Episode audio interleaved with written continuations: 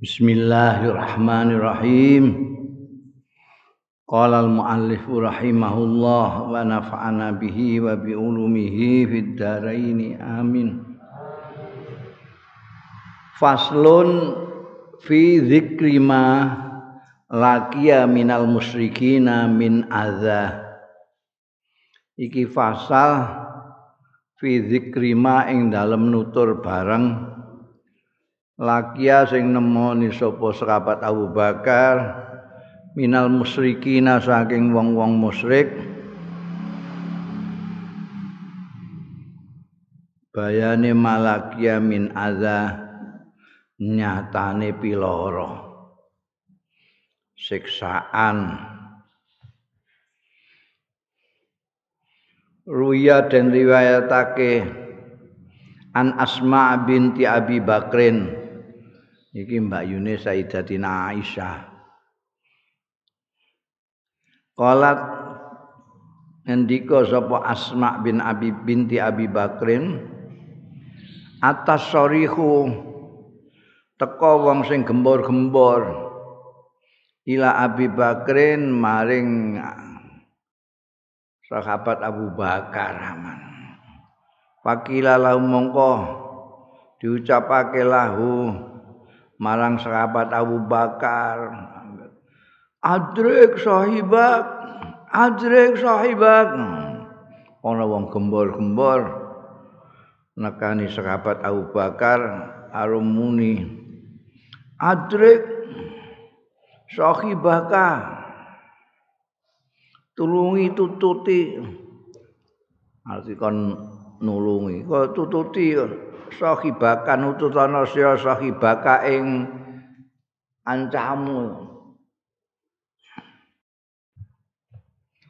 maksudnya kanjeng Nabi Muhammad sallallahu alaihi wasallam. Pakhara jamin indina mongko miyas sapa sahabat Abu Bakar. Miyas iku metu dong eh datang. Min indina saka ngaso kita keluar dari rumah wa inna lahu lan sedune iku lahu kedue sahabat Abu Bakar ghadair. Pira-pira ghadirah. Apa jenenge? Kepang.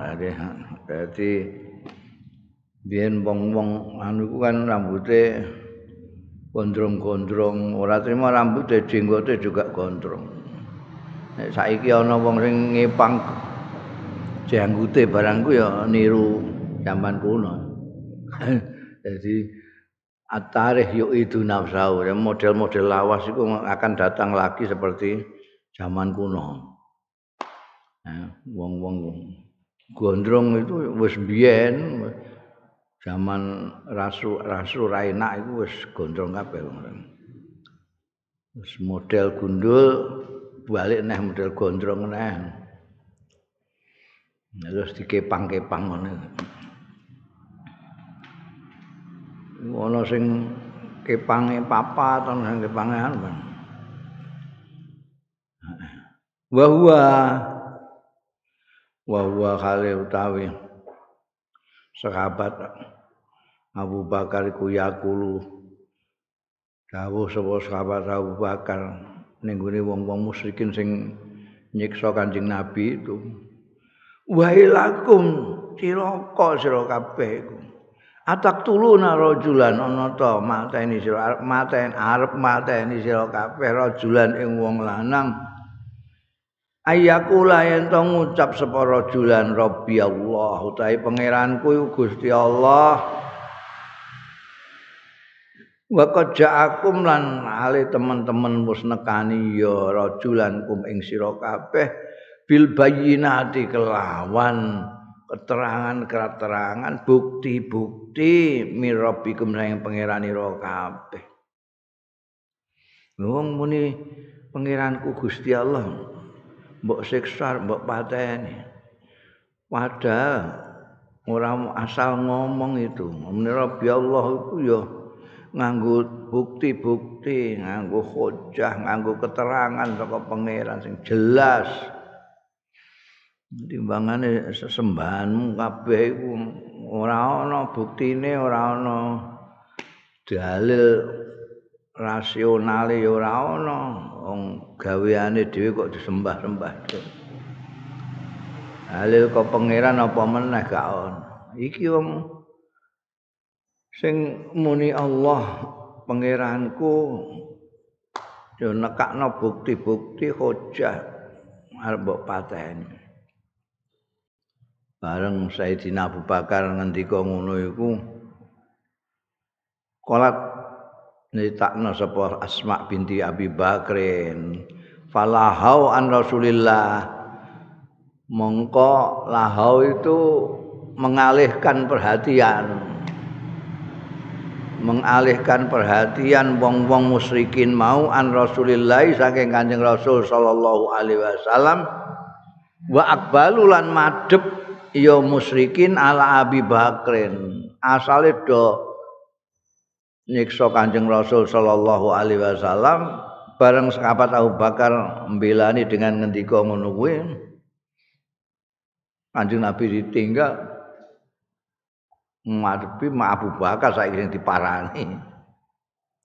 Yang digebuki sahabat Abu Bakar. Faraja ilaina mongko kondur ilaina marang ing kita. Iki sing sing nuturno putrine ya Asma binti Abi Bakar.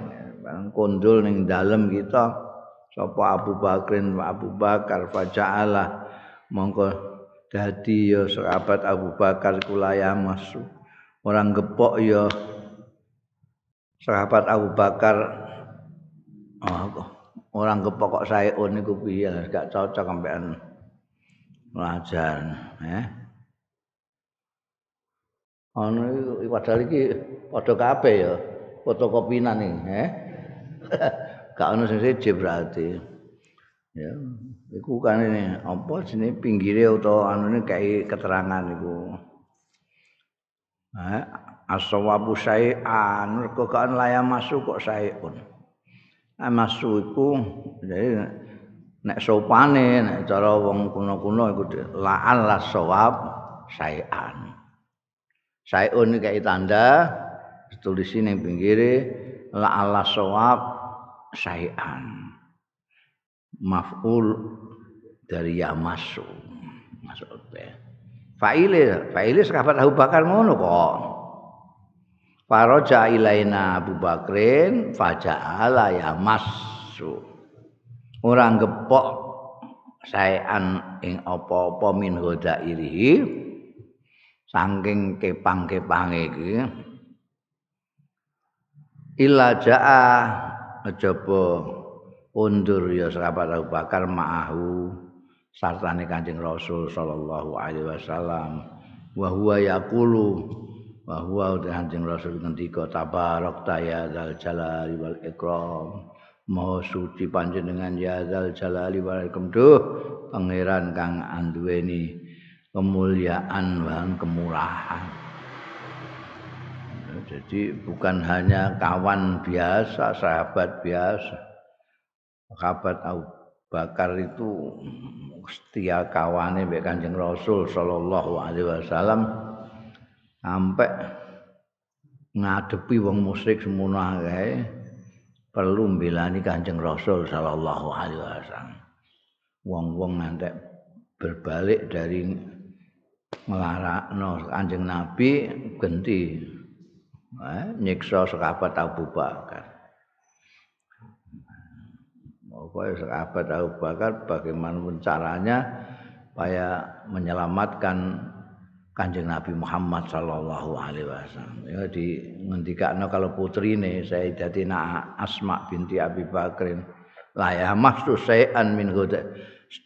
Dipikir pun dia belum apa Terus gak demek-demek anune sampai ja'amahu. Jadi maksudnya sahabat Abu Bakar nunggoni kanjeng Nabi itu sampai di di gawa kondur bareng-bareng. Faslun fi dzikri infaqihi fi sabilillah wa nafaqatih.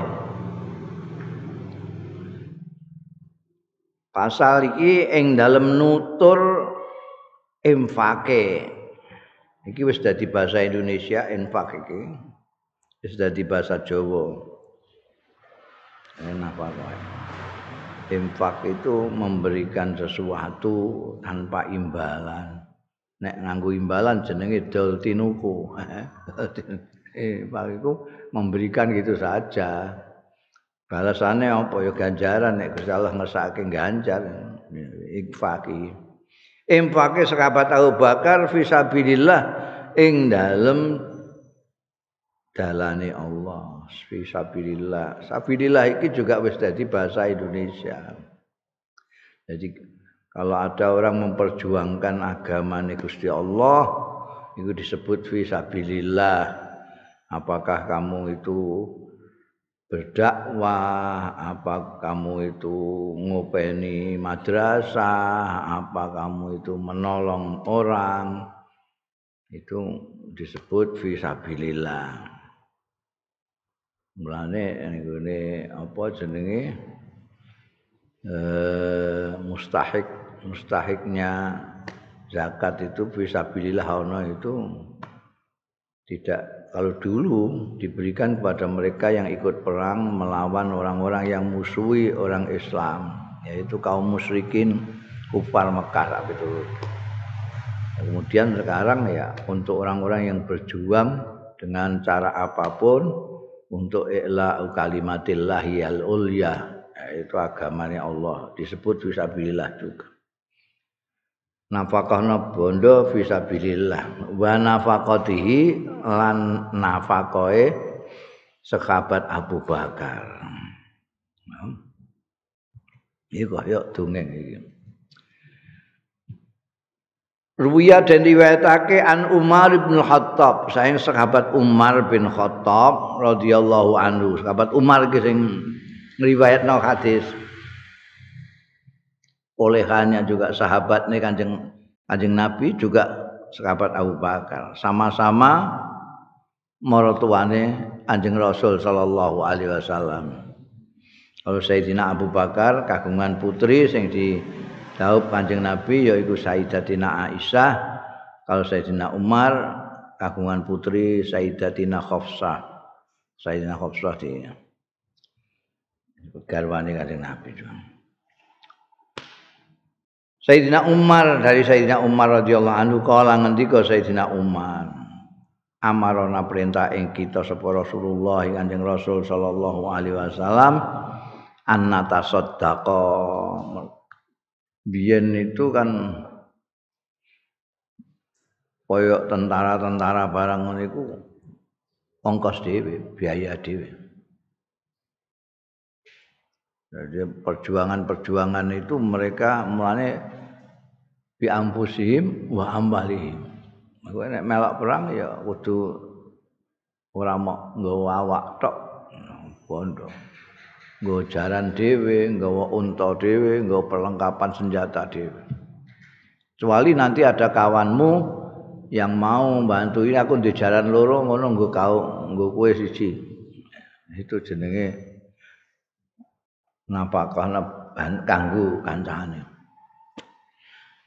Ayo kanjeng Nabi biasa mengumpulkan apa sahabat itu kalau ada kebutuhan untuk berjuang fisabilillah eh, sapa sing arep sedekah. Suatu saat iki dawuh Sayyidina Umar. Kanjeng Rasul merintahno anata sedekah yen sedekah kita.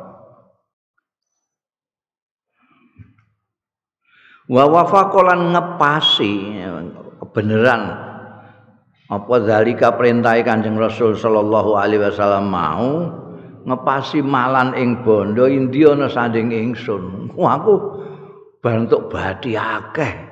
Kari-kari Kanjeng Nabi merintahno sedekah. Wah pas. Fakultu mongko. Raita sapa ingsun al yauma.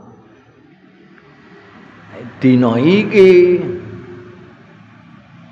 Asbiku aku asbiku balap sapa ingsun Abu Bakrin ing sahabat Abu Bakar. In sababtu lamun kepengin balap sapa ingsun ing Abu Bakar yauman suatu hari. Kalau saya suatu saat suatu ketika ingin membalap sahabat Abu Bakar ini saatnya aku pas untuk buati pirang-pirang Kala faji itu mongko teko sapa ingsun binis mali kelawan separuh buandaku sing lagi untuk waki ngono tak paring separuh tak aturno separuh. Ngantek fakola ngendika sapa Rasulullah sallallahu alaihi wasallam. Duh, iki separuh bagian kabeh nggih. Maaf kaya tadi ahli. Tapi apa iku apkaita sing nyisihno sira li ahlika kanggo keluargamu. Lah keluargamu mbok kae Fakultu mau matur sapa ingsun mislahu. Kula sisake kangge keluarga kula sepadane niki tesih wonten sepalih malih. Mergo saking ngangkae kanjeng Nabi lho kok seminake iki lah kanggo keluargamu? Gak mbok sisane. Mboten keluarga kula nggih sementen iki. Berarti beliau memberikan separuh dari hartanya. Karena ketika ditanya oleh kanjeng Nabi Muhammad Shallallahu Alaihi Wasallam untuk keluargamu apa? Seperti ini. Berarti separuh yang diberikan. Wa atas rawuh sapa Abu Bakar Abu Bakar bikul lima indahu kelawan seluruh barang indahu kang ono andingi sahabat Abu Bakar.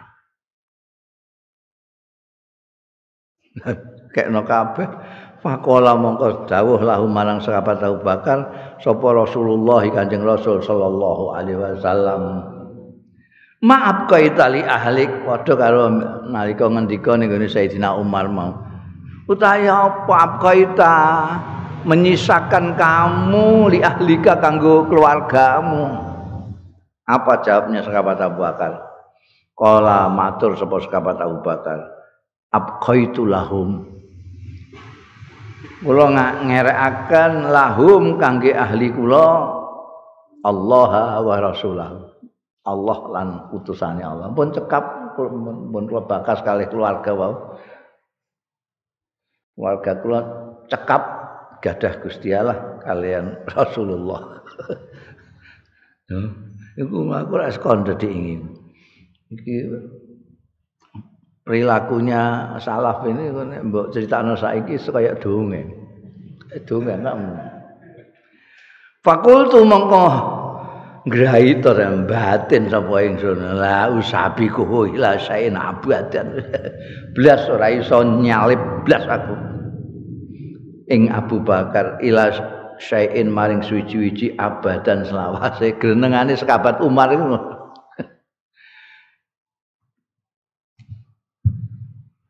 Satu riwayat mengatakan Sayyidina Utsman itu sepertelone.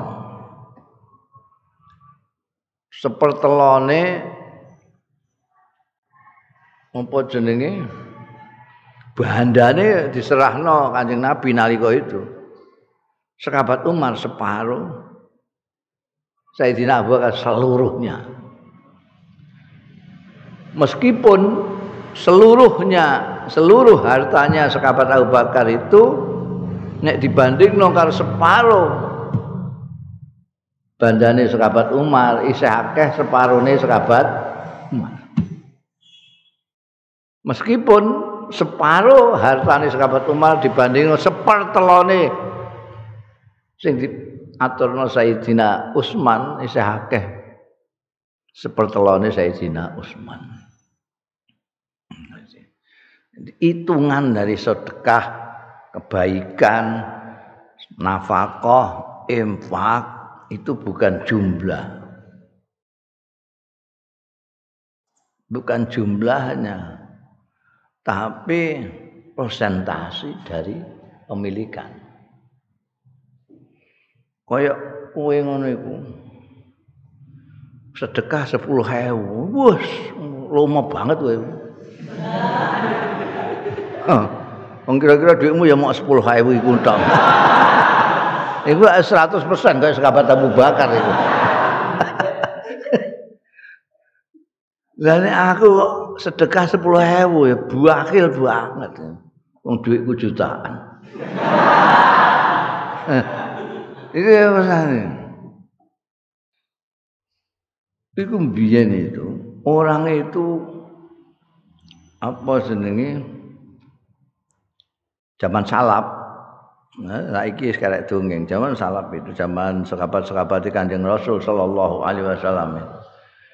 Itu selalu ingin berlomba berbuat baik. Apalagi itu memang didorong oleh Kanjeng Rasul sallallahu alaihi wasallam. Setiap ketemu Kanjeng Nabi dawuh, siapa yang hari ini tilik wong loro? Dalem dalem dalem dalem. Wah. Wah, kok keterima, kok keterima. Napa sing dina iki sedekah men? Jadi tanya amal-amal baik hari ini ditanyakan setiap hari. Sapa sing tak ziarah? Alem. Klesan tangga kula. Iku sakon. Sapa sing silaturahmi ning kancane dina iki? Kula. Lah iku sahabat Abu Bakar gak ana sing ngalahno. Janji ana pertanyaan sing ngacung dhisik. sing sedekah. Sing ziarah. Sing tilik wong lara. Sing silaturahmi. Sing sowan bapak ibune. Wis sahabat Abu Bakar mesti ana kabeh niku. Mengeng sahabat Umar iki. kepengin nyaingi nah kebenaran beliau kan pedagang. Pedagang sahabat Umar pedagang. Dagang lebih gede dari dagangnya sahabat Abu Bakar sahabat Abu Bakar koyok pedagang pasar ngono wae. Sahabat anu partai besar. Lebih besar lagi saya Sina Usman itu sudah. Nek cara saiki ekspor impor itu apa Usman pada waktu itu wah sahabat Umar sudah mulai pede banget iki. Wah aku pas duwe-duwe akeh ngene Kanjeng Nabi ndawuhi sedekah. Wis saiki kowe. Aku iso menang karo sahabat Abu Bakar wah separo iku rumangsane wis stop ngono. Sahabat Abu Bakar malah kabeh 100% Nanti genengan la usabikuhu ila syai'in abadan. Gak iso ngalah wong sitok iki aku. ya aku separo kok. Dik ini kabeh. Ya terus keluargane piye? Keluargane diwai terima Gusti Allah mbek Rasulnya. Jadi kula pun rembakan kali keluarga, keluarga pun cekap nerimah menawi kula cekapi namung Allah wa Rasulullah. Masya Allah, gak dungeng iki, ngono gak dungeng. Lah iki yo ngarep nglebokno ning gone kotak masjid iku wae digoleki satuan yang paling kecil. Nglebokno atusan kok ana biru-biru iki ae. Biru-biru meh enak kok ana ijo-ijo, sing ijo-ijo ae. Ijo-ijo meh dilebokno kok ana sing klawu-klawu ya Suwe-suwe lho, bareng wis kene kok ana recehan-recehan klotak. Nah, itu. Ya Allah. Ini gini nututi piye kowe? Nututi. Ulama salaf itu piye? Sekarang melonggang longgong ngono tok. Endingane sepertiga harta setengah harta seluruh harta. Lah aku terus pundi niku nek dari barang sepundi. Nah iku mulane gak dongeng.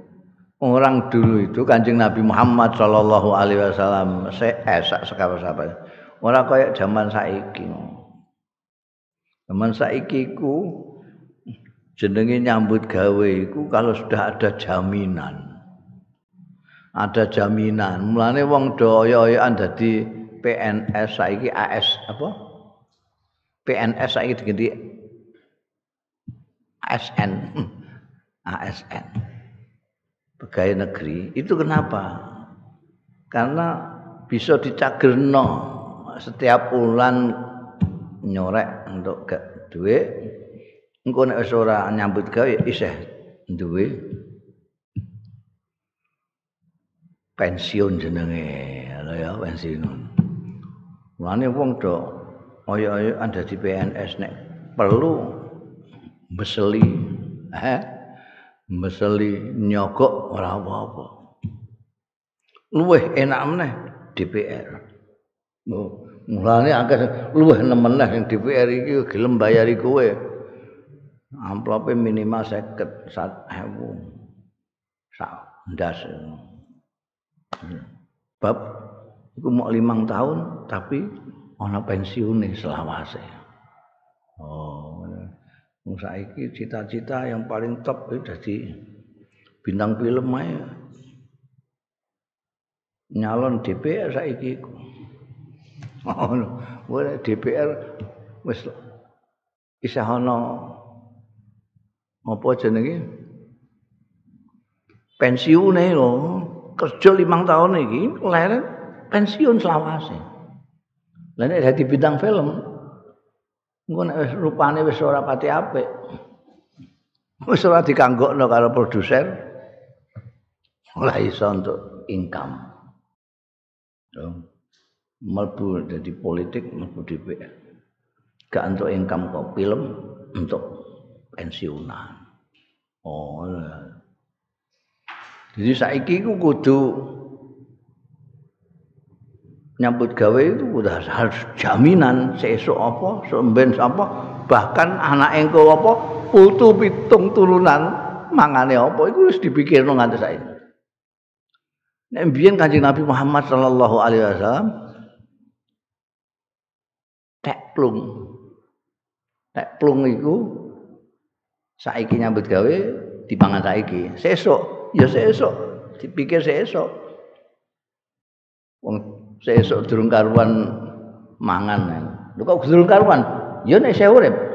Nek mati. Mangan apa? Mangan iku nek urip. Nah sing ngerti nek sesuk saya urip sapa? Oh. Jadi kayak manuk. Manuk itu gak ono sing pensiunan gak ono. Manuk itu sekarang bleber golek mangan. Entuk gawa ning ngene susahe anak-anake dibagi. Wis entek bleber golek neh ngono. Ora kok golek pirang-pirang ngantek susah ya ambrol itu. Iya.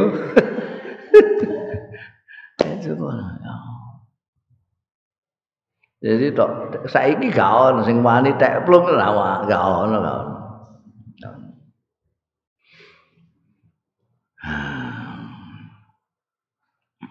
Aslun. Paslon ta ana pasal suci fi kaunihi ing dalem anake fil ghari.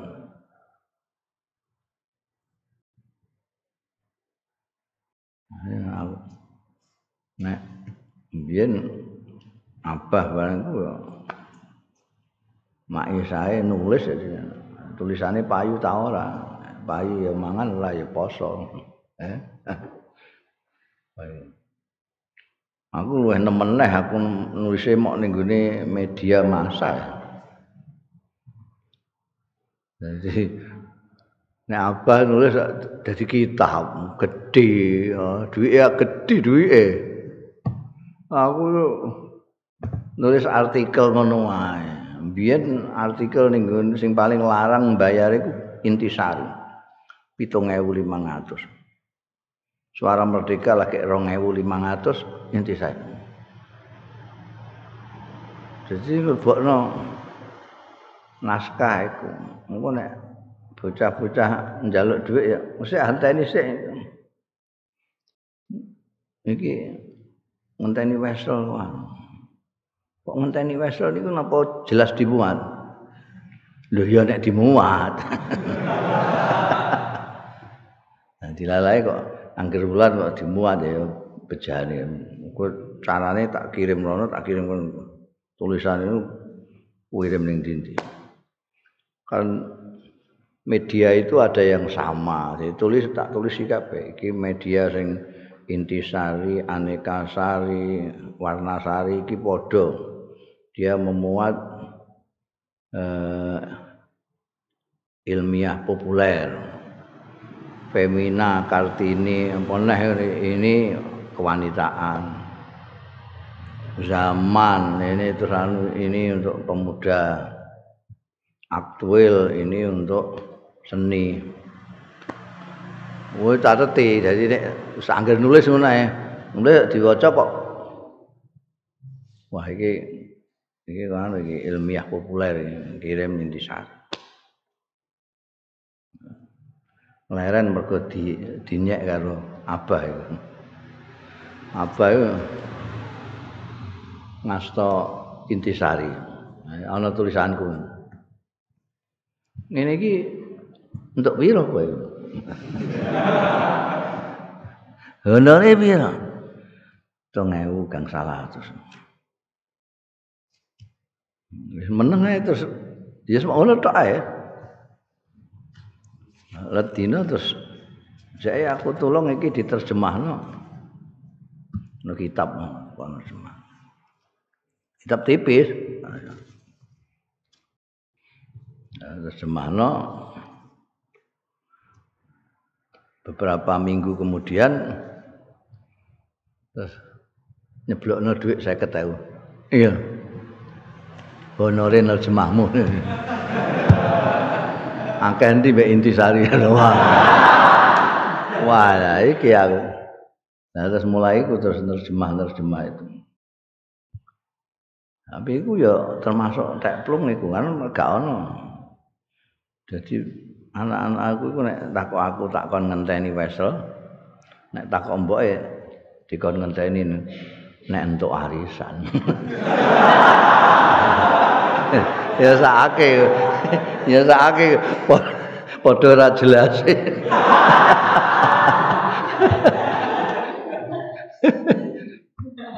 tapi dibanding wong biyen ya jelas saiki ya jelas biyen kaya ngono tek plum ya Allah. Paslon soalnya apa? Aku ora tau sekolah mondok terus ae. Jadi nancep ngono nek rezeki itu Gusti Allah sing maringi ngono rasah ngongso. Ngono iku kiai-kiai kabeh muni ngono kabeh jadi aku ya ngandel ae ya ternyata ya bener. Cuma wong-wong kok gak wani jajal ngono wae. Ora wani ndak iso lek ngono. Mama minta batene wong ora pati ngandel. Faslun fi kaunihi ing dalem anake Sayyidina Abu Bakar Siddiq fil ghari ing dalem gua ma'an nabi saat ane kanjeng nabi sallallahu alaihi wasallam wa wiqayatihi lan anggone nglindungi sahabat Abu Bakar Siddiq iyahu ing iya Kanjeng Nabi sallallahu alaihi wasallam binafsi kelawan awak dhewe ne sahabat Abu Bakar Siddiq wa du'ain nabi lan dungane Kanjeng Nabi sallallahu alaihi wasallam lahu marang sahabat Abu Bakar Siddiq. Jadi pasal ini menerangkan pada saat sahabat Abu Bakar bersama-sama Said Kanjeng Nabi Muhammad Shallallahu Alaihi Wasallam ngawani di gua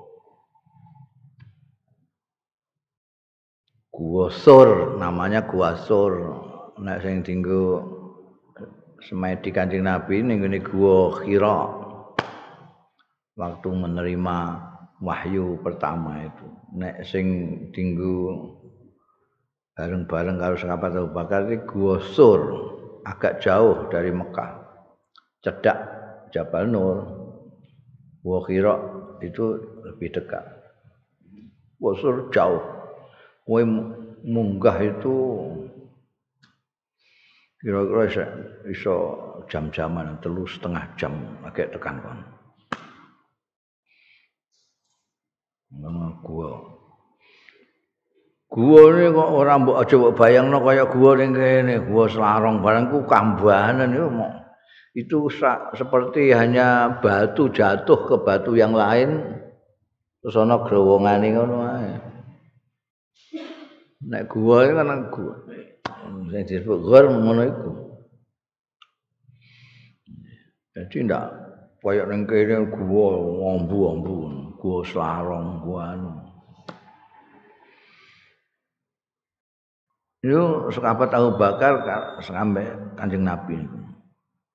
Gimana di gua itu sahabat Abu Bakar tuh njagani pemimpinnya gurune Kanjeng Nabi Muhammad sallallahu alaihi wasallam. Sampai Kanjeng Nabi ndongakno ning sahabat Abu Bakar.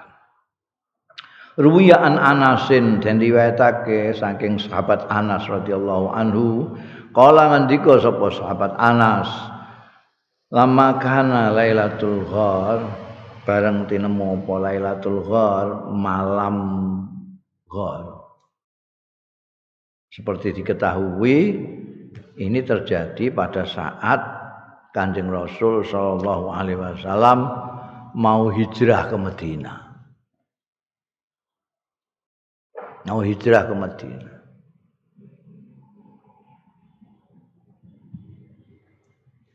Pada waktu itu orang-orang kufar Mekah itu sudah sepakat dengan usulnya Abu Jahal.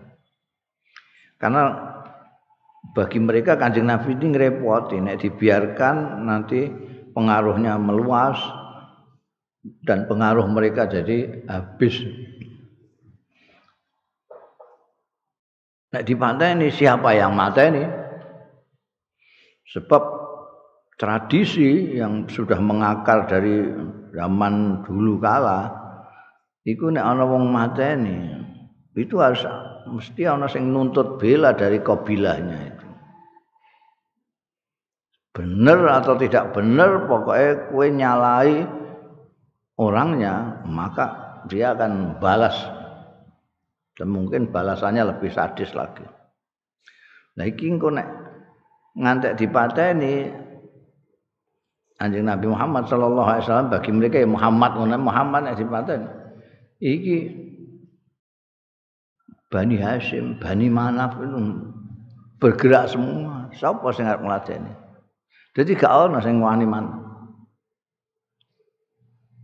Wah, terus sahabat, ya kok sahabat. Tokoh yang paling didengar mereka Abu Jahal itu dua pendapat. Saiki dari setiap kabilah diambil satu utusan anak muda. Satu anak muda sing kuat dari setiap kabilah. Selain kabilah Hashim, Bani Hashim. Nanti ketika ketemu Muhammad mukul bareng-bareng juret semua bareng. Tidak boleh ada yang guri-guri melok enggak bareng. Sehingga nanti sulit. Bani Hasim Bani Manap akan apa namanya balas. Tidak bisa. Balas seluruh. Kabilah apa dilawan kabeh? Wong iki ini bareng-bareng Maka terus malam ketika kanjeng Nabi Muhammad Shallallahu Alaihi Wasallam akan hijrah itu anak-anak muda tidur ning ngarep omah, ngarep dalamnya kanjeng Nabi itu kuwebek mereka itu. Mau pedang. Nah, sing arep di ateni ku utusane Gusti Allah kekasih Gusti Allah hmm. oh. cinta ini mulai sore dan kanjeng Nabi Miyas do turu kabeh. Kaya disirep. Nanti kanjeng Nabi bablas. Bablas. Wis janjian kalau sahabat Abu Bakar Siddiq. Tuangi gak ana kanjeng Nabi goleki kabeh. Kanjeng Nabi wis tekan gua sur iki ambekan Abu Bakar mereka golek ira.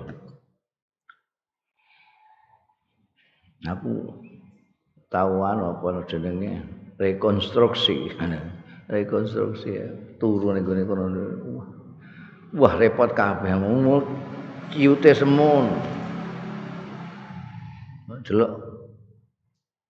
Sikile wong sing ngadeg ning gone ngarep iku ketok Dan wonge ngingeti sikil yo ketok. Sing ning jero gua. Bayang lo itu. Kuasane Gusti Allah. Iki kisah sing dikisahno sahabat Anas ini ngendikake lama kana Lailatul Ghar qala Abu Bakrin Ngendika sapa sahabat Abu Bakar radhiyallahu anhu, "Dakni ya Rasulullah." Ngumbar ngumbarke panjenengan jenengan ngumbarke kula ya Rasulullah li adkhula supados mlebet kula qabla kasak darange jenengan. Jadi mau masuk ke Gua Sur itu Kanjeng Nabi disuruh jenengan mangke mawon, kula tak mlebet riyen. Parang kula ben mlebet riyen. Maksudmu piye kok kowe dhisik? Fa ing kanat mengko lamun tinemu apa khayatun ula wong guwa. Au saeun utawa sesuatu mengko jengking apa-apa. Kanat mengko ana ya khaya atau syai' bi ngeneki kelawan ingsun keblaka sakderenge jenengan. Ben kula sing kena ni. Ampun jenengan. Oh, iku. Ambek pemimpin. Kenapa sampai begitu? Karena pemimpinnya menyintai yang dipimpin. Nek ora ya gak gelem ah. Mapakno awake dhisik pangan ula. Oh, ngono njaluk izin. Kula jenengan parengaken mlebet rumiyin mbok menawi wonten sawer utawi napa nak napa. Ya wis kala udkhul. Dawuh sapa kanjeng rasul sallallahu alaihi wasallam udkhul wis mlebu. Fatakhala mongko mlebet sapa Abu Bakar sahabat Abu Bakar radhiyallahu anhu. Faja'ala mongko tumandang sapa sahabat Abu Bakar yaltamisu iku yaltamisu goleki biadi kelawan astane sahabat Abu Bakar. Jadi gua iku di apa digoleki ana apa grayang-grayangi no. Grayang-grayangi biadi. Fakul lama ro'a hajaran Fakul lama mongko mongso-mongso ningali sapa sahabat Abu Bakar Siddiq hajaron ing watu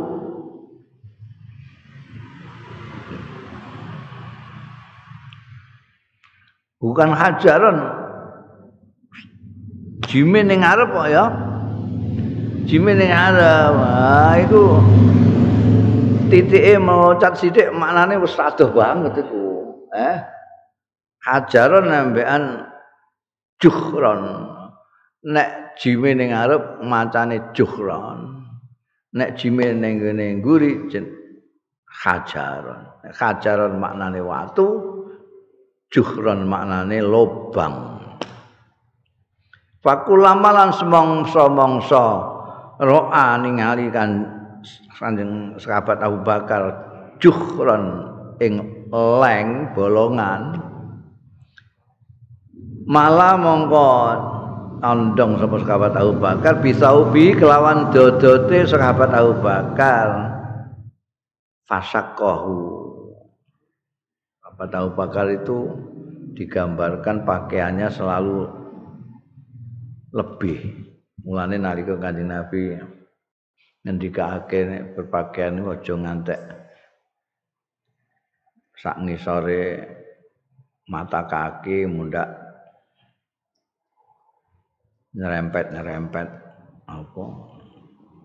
Iku khuyala kaya orang-orang Rom itu pakaiannya kan ambek nyaponi tanah itu.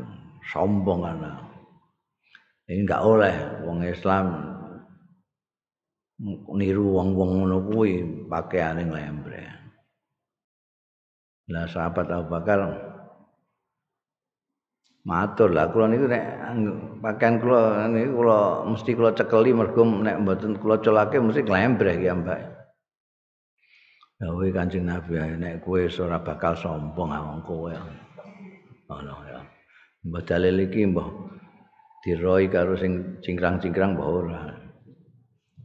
Mergo dalile cingkrang dalil hadis gak entuk nglembrehno iki. Ora ngerti dalil sahabat Abu Bakar barang itu. Wae nek ana bolongan lho kok bolongan iki engko ndang lenge kok jengking apa.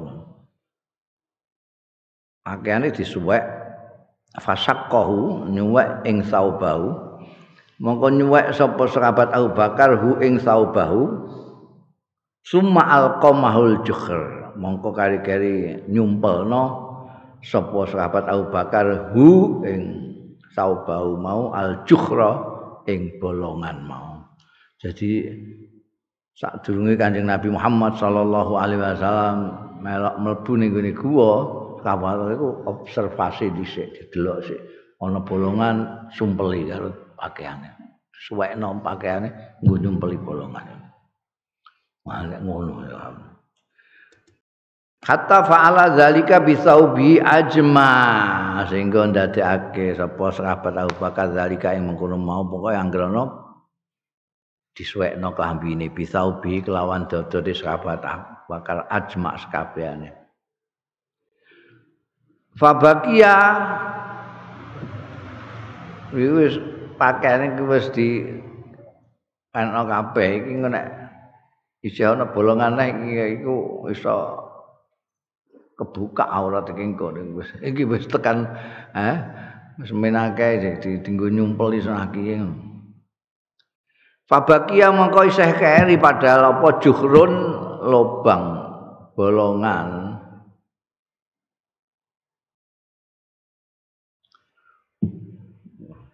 Nah iki klampine wis dintekno kanggo nyumpeli sing liya-liyane mau. Saiki enek isih ana bolongan sitok iki piye?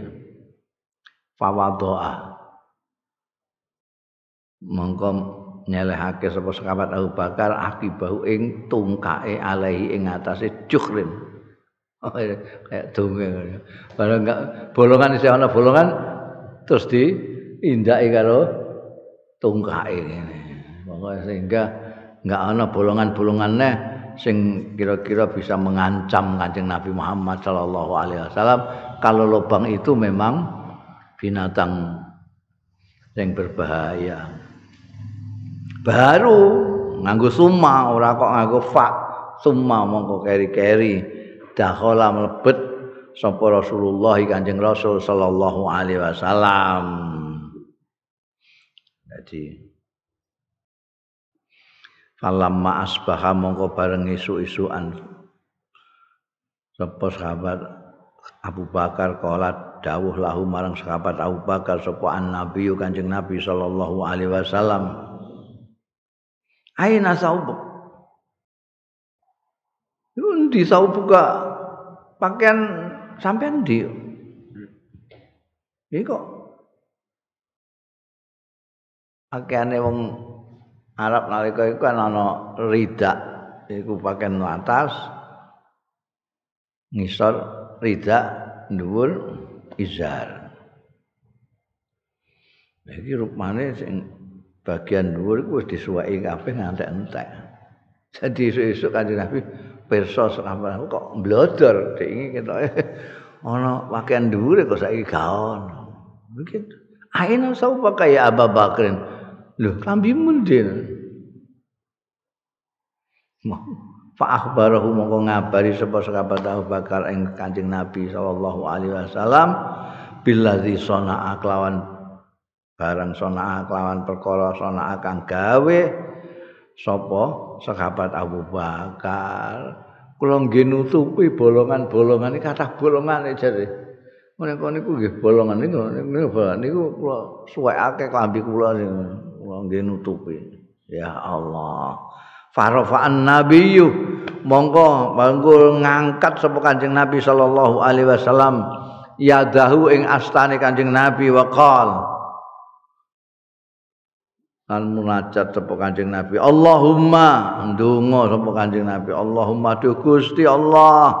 Ij'al mungkin dadosaken panjenengan Abu Bakrin ing sahabat Abu Bakar mai sartane kula fi darajatin dalem derajat kula yaumal kiamat ana ing dina kiamat Kanjeng Nabi terharu sampai segitunya sahabat Abu Bakar Siddiq itu melindungi Kanjeng Nabi dari kemungkinan-kemungkinan ancaman-ancaman binatang-binatang yang berbahaya. Kanjeng Nabi terus langsung ngangkat astane ndonga Allahumma ja'al Abu Bakrin mai fi darajati yaumal qiyamah. Jadi nanti itu Kanjeng Nabi itu yang bersama-sama sahabat Abu Bakar. ning akhirat. Fa'aukhallah mongko paring wahyu sapa Allah Gusti Allah Azza wa Jalla ilahi marang Kanjeng Nabi sallallahu alaihi wasallam langsung diberi wahyu annallahu astune Gusti Allah taala qad istajabalak. Teman-teman harus ngijabahi sapa Allah laka marang sliramu Muhammad. Iku mergo sing nyampekno itu malaikat Jibril, malaikat langsung ndawuhi Kanjeng Nabi, "Dongamu supaya Abu Bakar bersama-sama satu derajat dengan kamu di hari kiamat dikabulkan oleh Allah Subhanahu wa taala." Masyaallah. Lah kaya ngono ya. Labuhane sahabat Abu Bakar terhadap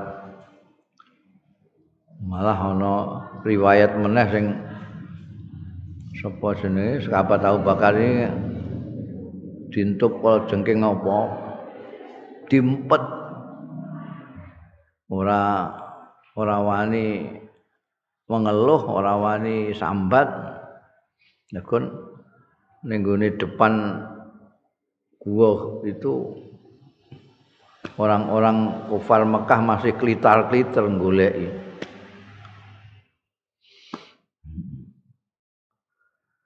faslun zikru khitabihi wa mawa'idhihi wa kalamihi wallahu a'lam